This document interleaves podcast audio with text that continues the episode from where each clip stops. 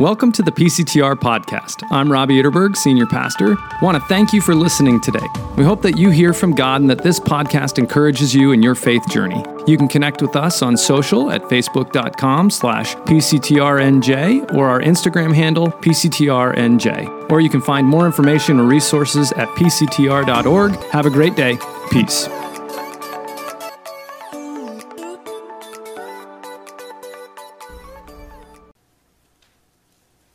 Wondering, how are you with heights? You know, I think some are fine, and I know for some, heights are totally terrifying.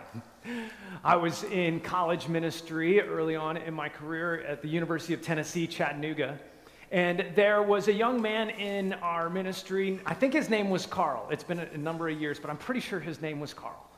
And Carl struggled somewhat socially, but there was this group of other guys in the ministry that just wrapped him up and just brought him into their group and cared about him and included him. And so we were on a retreat together. And one of the activities on this retreat was a blob. Have you ever been on a blob or seen a blob? I've got a picture actually of a blob just to help you understand. So, this is the way a blob works you have this giant blob of air, and a person sits out on the end of it, and another person who's up on a tower or some height jumps off and lands on the other end of the blob. And when they land, it sends the first person hurtling up through the air and down into the water. It is so much fun. Highly recommend it if you get the chance to blob. But Carl and some of these guys climbed to the top of the tower, and Carl was so excited to do it. And then he, it became his turn, and he just totally locked up. He was frozen by the fear of heights. And those guys tried so hard. There was lots of efforts to convince him of how fun it was going to be and how safe it was. And he, they would watch as people would pass him by and say, See, look, it was great for them. It was safe, no problem. And so he would get closer and closer to the edge, like he was going to go. And right as he would, ah, he just would back off again, and the fear would be too much. And there would be more encouragement, more efforts to convince him. There was chanting, Carl, Carl, Carl, right? But he was just paralyzed by fear. See, he wanted to have the fun that everyone else was having, but he just couldn't do it. And everybody was so encouraging to him, even after he climbed down the tower, but he was so disappointed. See, fear can hold us back from jumping in from jumping into the blob or jumping into whatever it is that God would have for us to do, that He wants to do in our lives or through our lives. And so the question for us this morning is how can we overcome this fear? It's what we're going to be talking about this morning. It's the next message in our sermon series, Go and Serve Together, that we've been in for a little while. This sermon series comes to us particularly from John 20, verse 21 where Jesus said to his followers, As the Father has sent me, so also I am sending you. That as Jesus' church, we are sent out into the world to continue the mission that he started to bring redemption and healing to all the things that sin has broken, to offer reconciliation with God, to bring everything into alignment and under the rule and the reign of our King Jesus.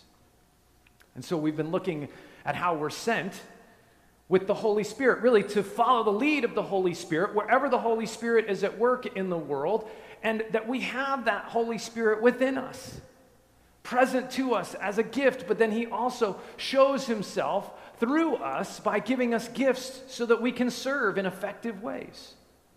And He has united us as a body so that we can go and serve together. In Jesus' name. But as we go, as we step out, this is where the fear starts to come up. Because when we are serious about submitting our wills to God's will and what He wants to do, here's the thing God's not predictable, and God's not necessarily safe. He's not in our control. And we may, in fact, get surprised by where he would have us go, who he would have us serve, or how he would have us serve. And so we can find ourselves in a situation we've never been in with the question before us will we jump in Or will we be held captive by our fear?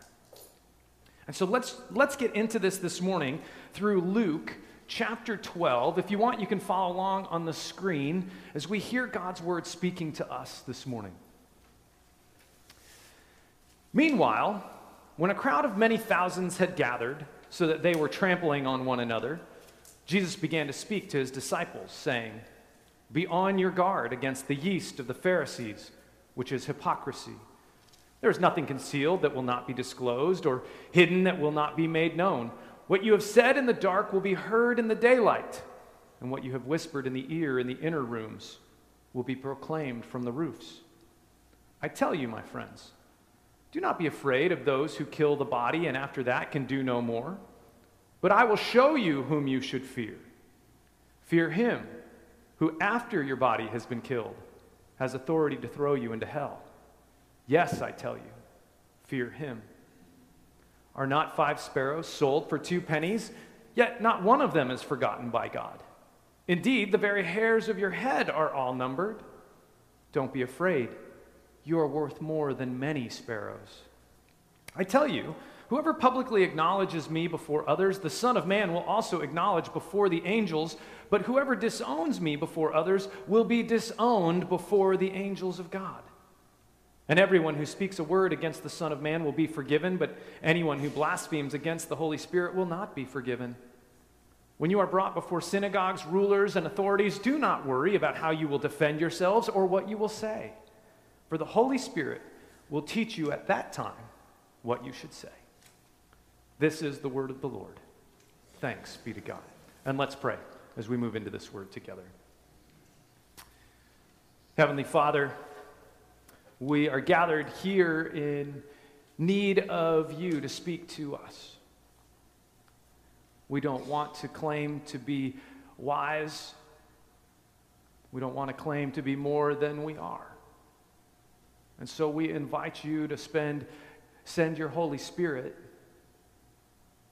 that you would guide our thoughts guide what we internalize, what becomes a part of us, so that it is only from you that you would shape us, that we would be formed by your Spirit from the inside out.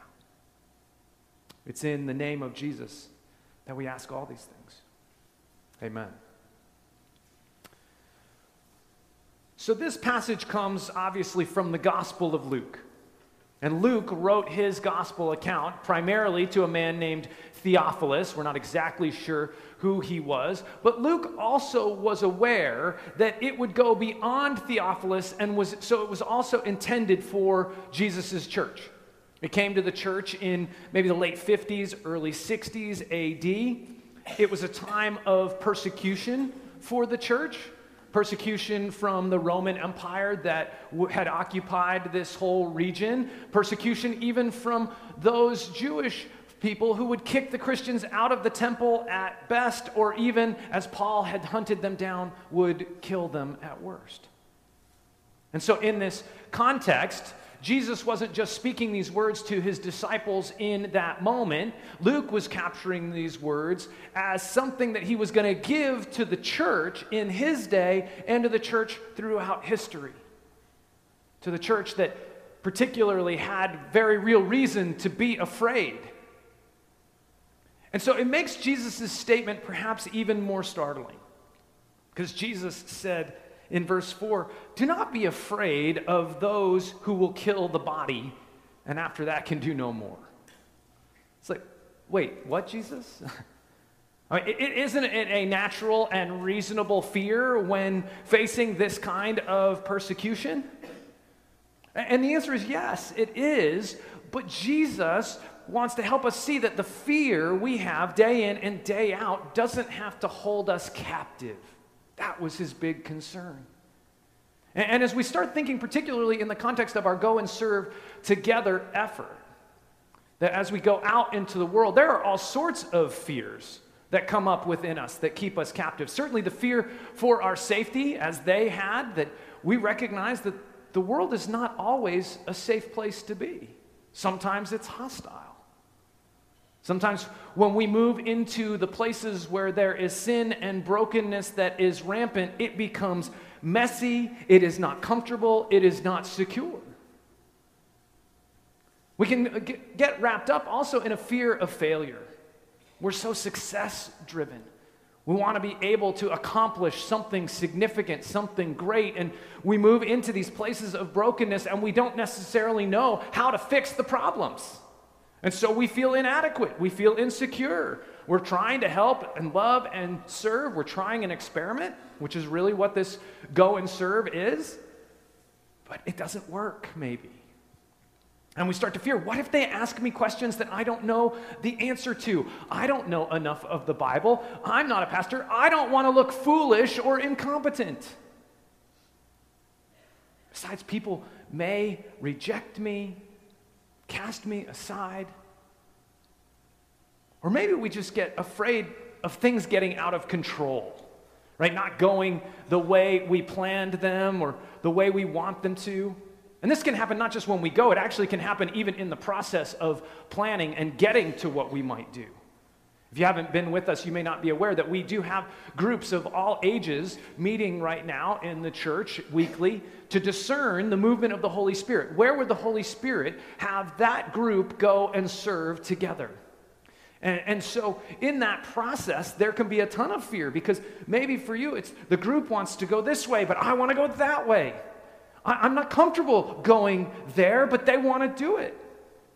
And so we have this fear that comes up inside of us this fear of being out of control.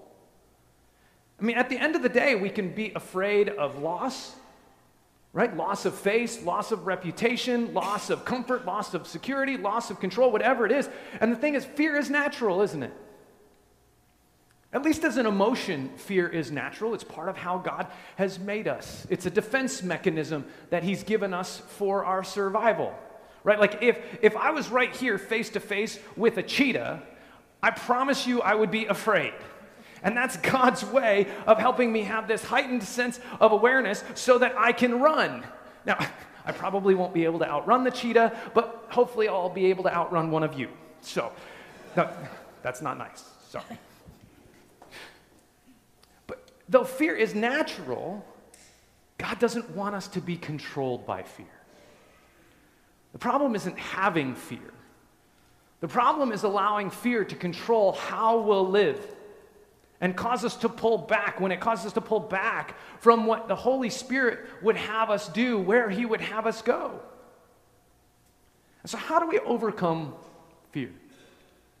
How do we get beyond it? Especially in a world that, where fear is fomented, right? That, that people are using fear in our lives constantly as a way to try to maintain control or power, shifting our behavior or our alliances. So, how do we overcome fear? And there's lots of advice and there's lots of ways that we try to overcome fear. I mean, certainly we can just encourage each other to be brave, right? Like, muster up that courage. We raise it up as a virtue. We celebrate it when we see it. And, but in other words, we're really just saying, hey, suck it up and move, move through the fear. Just, just go. And, and it is true that the more we do push through the fear and don't let it hold us captive and trapped, the more we get used to moving through the discomfort of it the more we get used to not being paralyzed by it. But what if we're already there? What if the paralysis has already set in? We may just conclude that, well, I just am not brave. That's just it. And maybe there are some people who are brave and there's some people who are not. And so there's some people who don't have to be controlled by fear and there's some people who do have to. Be. And because of this, maybe you just run. Maybe that's how you overcome fear. It's like change the environment, give up on the situation. No, I'm not afraid anymore. It's because I took off. I'm not there anymore. And so we tell ourselves all sorts of things. Try to tell ourselves it doesn't matter what they think. and we know this in our heads that it shouldn't matter what they think, and yet something about our hearts aren't convinced by what our head thinks. And so their opinion actually holds a lot more control over us, and the fear of being rejected, of not being accepted, can influence all sorts of behaviors in our lives. And so we try to gain power over the fear. And so we, we maybe try to learn new skills, learn like skill, social skills of just how to learn to interact and talk with people, or self defense courses, or financial management and investing courses. Maybe we band together to try to have strength in number, numbers. And the thing is, in our efforts to overcome fear in our lives, I think we can, we can eventually become very angry. And actually, anger becomes a substitute for courage. And so we get the more we get angry about our helplessness in our fear, the more we are tempted to resort to violence. And I see I think we're seeing this constantly in our culture and in the world. It's not necessarily courage, but it's anger to try to overcome that which we're afraid, and we're doing that with violence, if that's what it takes. For others, we try to reason our way through it. There's nothing to be afraid of. And yes, we should speak the truth to irrational fear, but man, there are real risks with living life, aren't there? So that tactic to tell ourselves there's nothing to be afraid of doesn't always work. And, and for us in a church, it's really tempting to try to use religion as the means to overcome our fear. Right? That we try to tell ourselves that we're good and obedient, that we're righteous people, so God wouldn't let anything that bad happen to us, would He? Well, I mean, the reality is that the writer of Hebrews in chapter 11 reminds us that there are incredible heroes of faith throughout history that faced, I mean, intense trial and yet overcame. God delivered them. But near the end of that chapter, if you don't keep read all the way to the end, because near the end, the writer also tells us about those who were not spared the worst and still held on to their faith. Says there were those who were tortured, who were flogged, were chained and imprisoned, those who were sawed in two, stoned to death, killed by the sword, destitute, persecuted, and mistreated, and yet held on to the faith. See, Jesus doesn't offer any of these kind of normal solutions or strategies to overcome fear. Mean, you may have used these or others. Instead, Jesus says, don't fear these things. Instead, fear him who, after your body has been killed, has authority to throw you into hell. That's how he says to get overcome our day to day fears. Why would he say that? I think we need to understand what he is saying before we can understand why he would say that. What Jesus is talking about is God's judgment. He's talking about the time at the end of history when God will right every wrong, where God will take action against every word. There will be just punishment for every thought, every deed, everything that has ever happened. And the reality is, we need a God like that. We need a God who will judge what is wrong in the world, or those who are being violated and oppressed have no real hope. There has to be a God who sees wrong and will do something about it, or there isn't really any wrong in the first place. But because God is just, Jesus says at that time, some will be thrown into hell. The word he uses for hell is actually Gehenna and Gehenna was literally a valley that was outside of Jerusalem.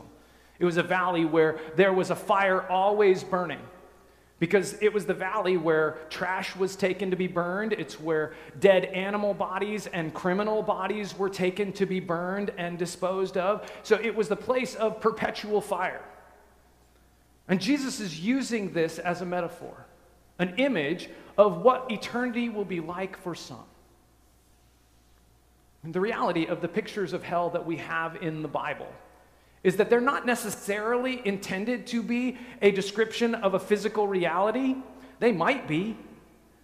But what we know for sure is that they're images to try to help us grasp with our finite mind how terrible and awful hell really is.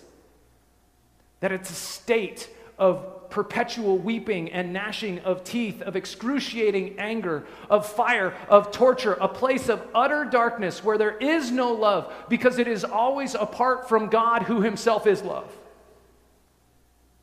This is hell. And Jesus is saying, Fear the one who has the authority to send you to hell because hell is worth fearing. It's a healthy fear. It's like the fear of getting hit by a car so you don't run into traffic. It's the fear of that cheetah.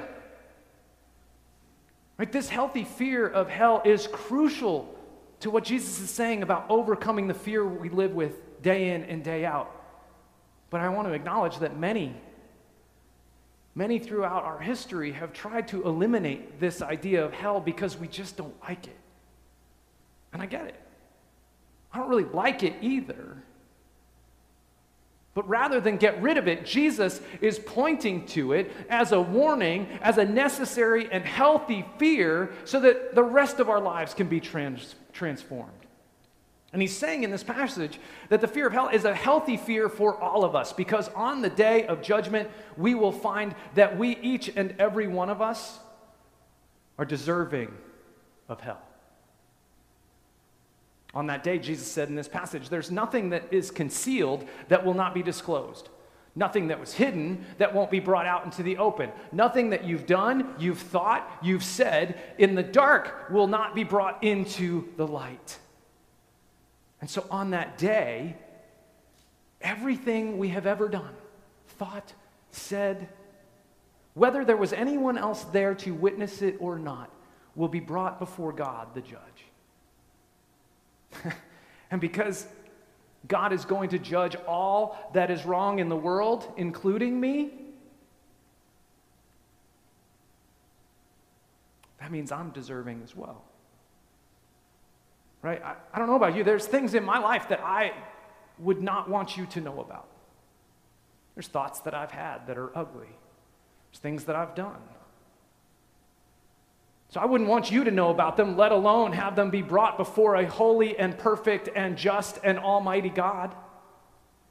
If you've ever had the experience growing up like I did, the one where you've done something wrong and you're told, wait till your dad gets home, right? And then dad gets home, and that's when the punishment comes down.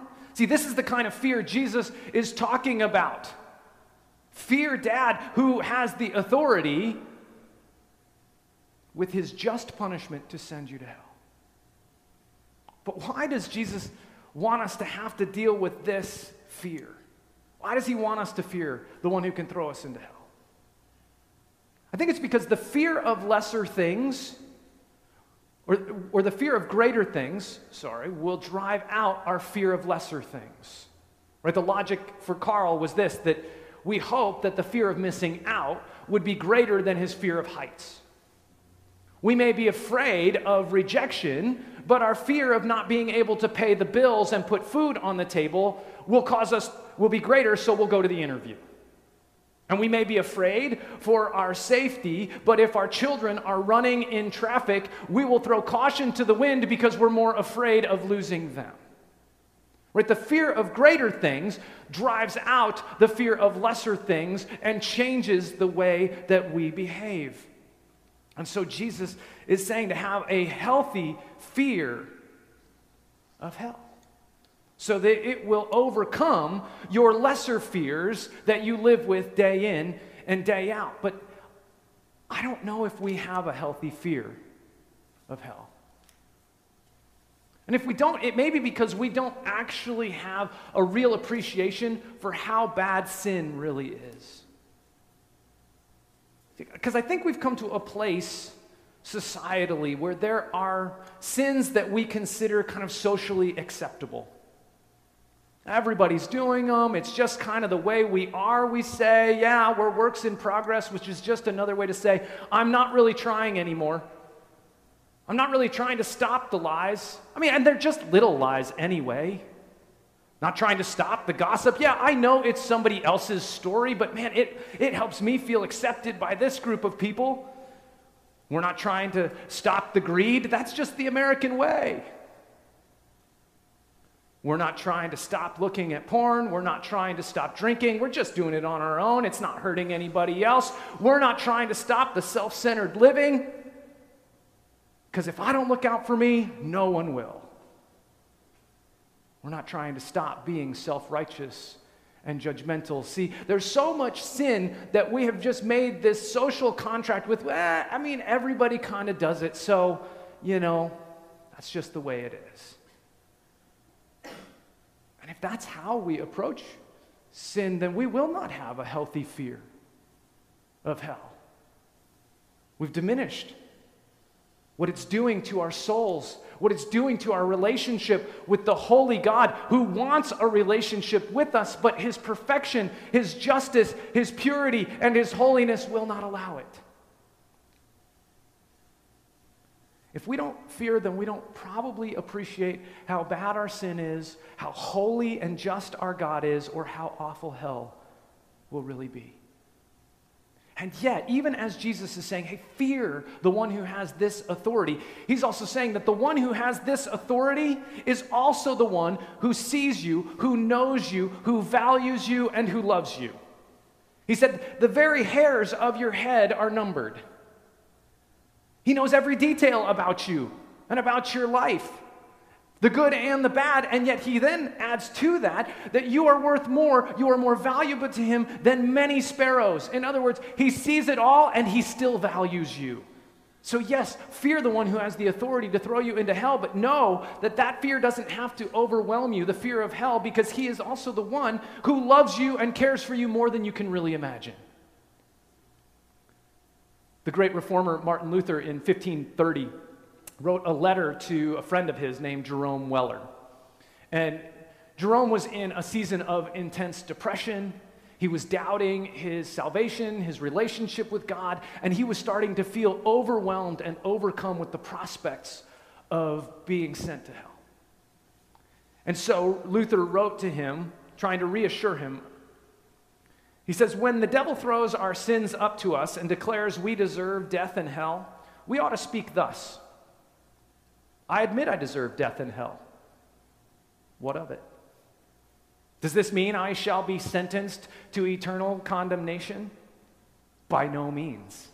For I know the one who suffered and made satisfaction in my behalf. His name is Jesus Christ, the Son of God. Where he is, there I shall be also. Luther was telling his friend, I think just as he's telling us, to yes, fear the one who has the authority to justly condemn us, and yet, instead of condemning us to hell, he sent his son to take our fear, to take our punishment, that we would be raised from hell and death to life itself. See, this is why Jesus came. This is what he came to accomplish. Did you know that Jesus was afraid too? That we can see it. The night before Jesus was crucified, he was in the garden and he was praying. He was pleading to the Father. If there's any other way to do this, Let's do it that way. Take this from me because he knew the agony that he would face. He knew the brutality. He knew the suffering. He knew that he was going to be separated from the Father on our behalf. And so he was sweating drops of blood, the anguish of the fear that he was carrying. A justified fear because he knew what was coming. And yet, Jesus continued to move through the fear in ways that we so often are not able to move through our own fear. He goes to the cross, He takes our fear, He loses control, He's beaten, He's mocked, He's rejected. He ultimately dies so that our fear and our sin and the just punishment that God should place upon us, instead, He put upon His Son. See, the more we understand the gravity of hell, the more we understand what Jesus has actually done for us, and then we can understand how loved we really are. Because that's how much God loved you, that He sent His Son to endure that for you and for me. But when we're controlled by our fears, it just shows that we are still we're still relying on ourselves. We're still trusting in ourselves to give us the life that we want, to have the security and the control, rather than trusting that the God who would give his son for us is the one who is trustworthy with every moment of our lives, that his acceptance is greater than any of the acceptance in the world, that his acceptance can never be taken from us because it's been purchased at the cost of his son when we're afraid, even holding so, clinging to our physical life, it's just demonstrating that we haven't fully trusted The, the God who gave his own son to the point of death and had a greater plan, has a greater plan even for us. If we even die. See, but as we lean in, we trust that this is how much God loves us, then the fear of all these things that hold us captive, that keep us back, no longer have to consume us. If we fear hell, it will dwarf the fears that we carry day in and day out. But if we remember that we don't even have to fear hell itself because we are loved by God, then we can be free. We can overcome all fears. We can have a certainty and a confidence that allows us to go anywhere, to do anything that God would lead us to do. Because we have nothing left to fear. Many of you know that I grew up in Colorado, just west of Denver, in the mountains. And so we would take I 70 every time we would go into the Denver metro area. And as you're coming, you know, right on the edge of Denver, up on the north side of I 70, there is a huge statue, 20 foot to 22 foot tall statue of Jesus on top of an 11 foot you know, platform. So Jesus kind of overlooking the whole Denver area. And I remember seeing it as a kid and even going and visiting it and climbing the, I didn't know at the time, but over 370 stairs to get to the base of this statue. And all I really knew was that it was called the Mother Cabrini Shrine. And it was named after a woman named Francesca Cabrini, who had been born in Italy. She was born premature, and so she struggled with health actually throughout her entire life. And when she was seven years old, she had a near death experience. She almost drowned. And it was so overwhelming that she carried this deep fear of water for the rest of her life. But as she grew up, she also longed to go to the missionary field to serve. But because of her frail health, she was denied. She wasn't allowed to go. And so she actually started her own religious order called the Missionary Sisters of the Sacred Heart of Jesus. And she just began serving because that's what God made her to do. And after a while, she was noticed by Pope Leo XIII, and in consultation with him, she hoped that he would send her to China, where she could travel from Italy inland and across you know, land and, and arrive in China and serve. But his word to her was not to the east, but to the west. Because he had discerned, as she had also discerned, that her calling was actually to America. And so in 1889, she boarded a ship to cross the Atlantic with all of the fear of the years and years upon her, the very real fears for her life and her safety. And as they traveled in second class, she wrote in her journals about the rough seas, the constant seasickness, she wrote of her fear and of this 12 day trip with this deadly storm that was beating the ship day after day. But she also wrote about those in the third class who had it lesser than she did. They said that the accommodations were nothing better than a stable. And she spent the 12 days serving those on the ship who were suffering greater than she was. She arrived in America and she then began this mission, establishing hospitals and schools and providing spiritual guidance, especially among the impoverished throughout North America. And eventually she was asked to go to South America and other places in the world. And eventually, ultimately, having to get back on a ship and cross the Atlantic 27 times in her ministry. Each time facing that great fear of water, but continuing because she knew the God who loved her and had sent her to serve. She knew the fear of God. It made the fear of water seem relatively small. She knew that this God loved her enough that he sent his son to save her from the clutches of sin and hell, and he trusted her no matter where he would send her. Friends, we have to address our fears so we don't get trapped, but instead we'll jump in on the adventure that God would send us on, going and serving whoever He would have us serve, wherever He would have us serve, however He would have us serve, because there is a broken and hurting world that needs us to overcome that fear so that we can go and serve them with the love of God that is in Jesus Christ. Let's pray. Heavenly Father, we thank you We thank you that we can be honest with you, that in our lives we do see fear. Some of it natural and part of your, your plan, and some of it that we are holding on to, to fears that are holding us back. Lord, help us. Help us to overcome that fear. Help us to have a greater and greater sense of our sin. To have a healthy fear of the just punishment of hell. Help us to see that more clearly so that we can understand what it is that Jesus really came and took for us. So that we can understand how loved we really are. That we can trust you more and more day in and day out. That we would go and serve however and wherever you would lead us. That we have nothing to fear because you are God and we are yours. It's in Jesus' name we pray.